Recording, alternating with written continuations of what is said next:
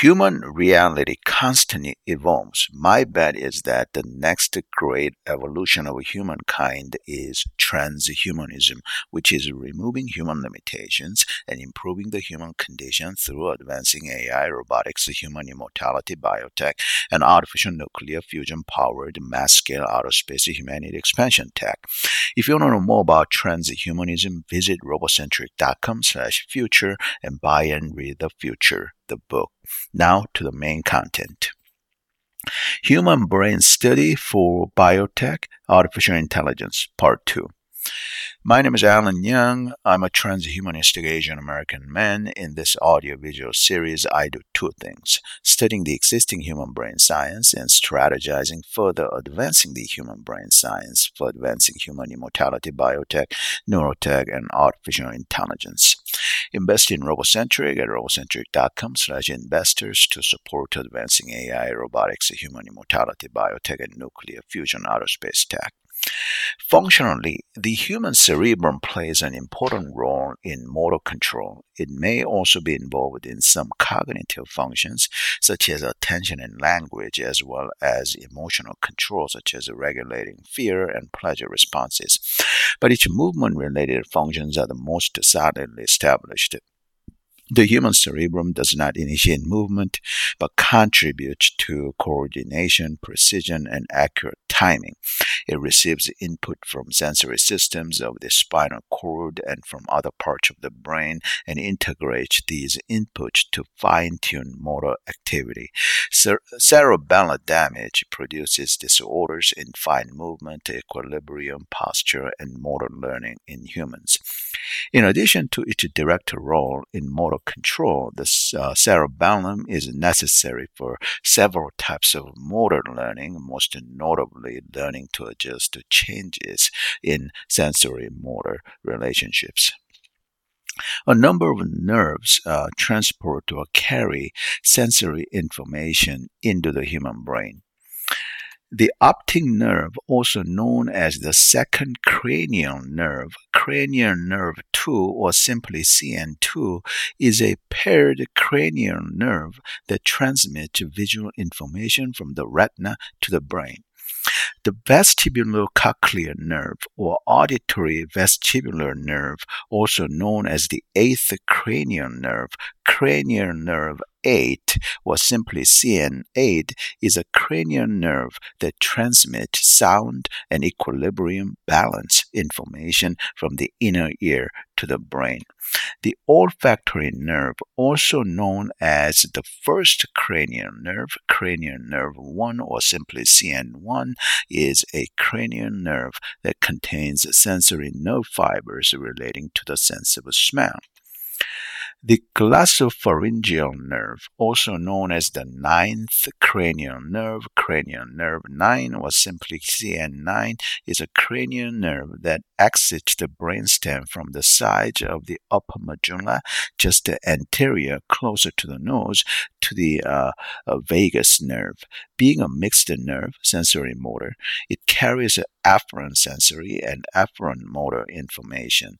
The motor division of the glossopharyngeal nerve is derived from the basal plate of the embryonic medulla oblongata, whereas the sensory division originates from the cranial neural crest.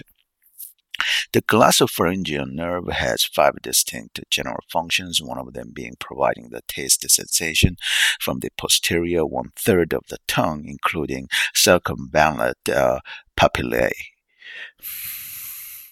Circumvallate papillae. Afferent means carrying toward.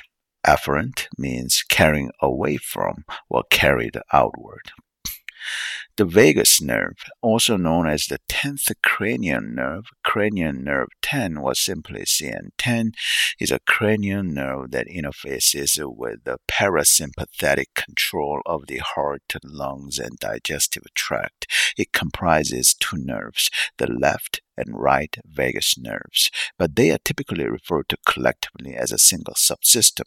The vagus nerve is the longest nerve of the autonomic nervous system in the human body and comprises both sensory and motor fibers. The, the sensory fibers originate from neurons of the uh, nodose ganglion, whereas the motor fibers come from the neurons of the dorsal motor nucleus of the vagus and the nucleus ambiguus. The vagus was also historically called the pneumogastric nerve. The vagus nerve includes axons which emerge from or converge into four nuclei of the medulla, including the solitary nucleus, which receives afferent taste uh, information and primary afferent from visceral organs. The primary gustatory cortex is a brain structure responsible for the perception of taste. It consists of two substructures, the anterior insula on the insular lobe and the frontal operculum uh, on the inferior frontal uh, gyrus of the frontal lobe. And let me double check the uh, pronunciation of that word, operculum. Am I pronouncing that right? Give me a second here. Okay.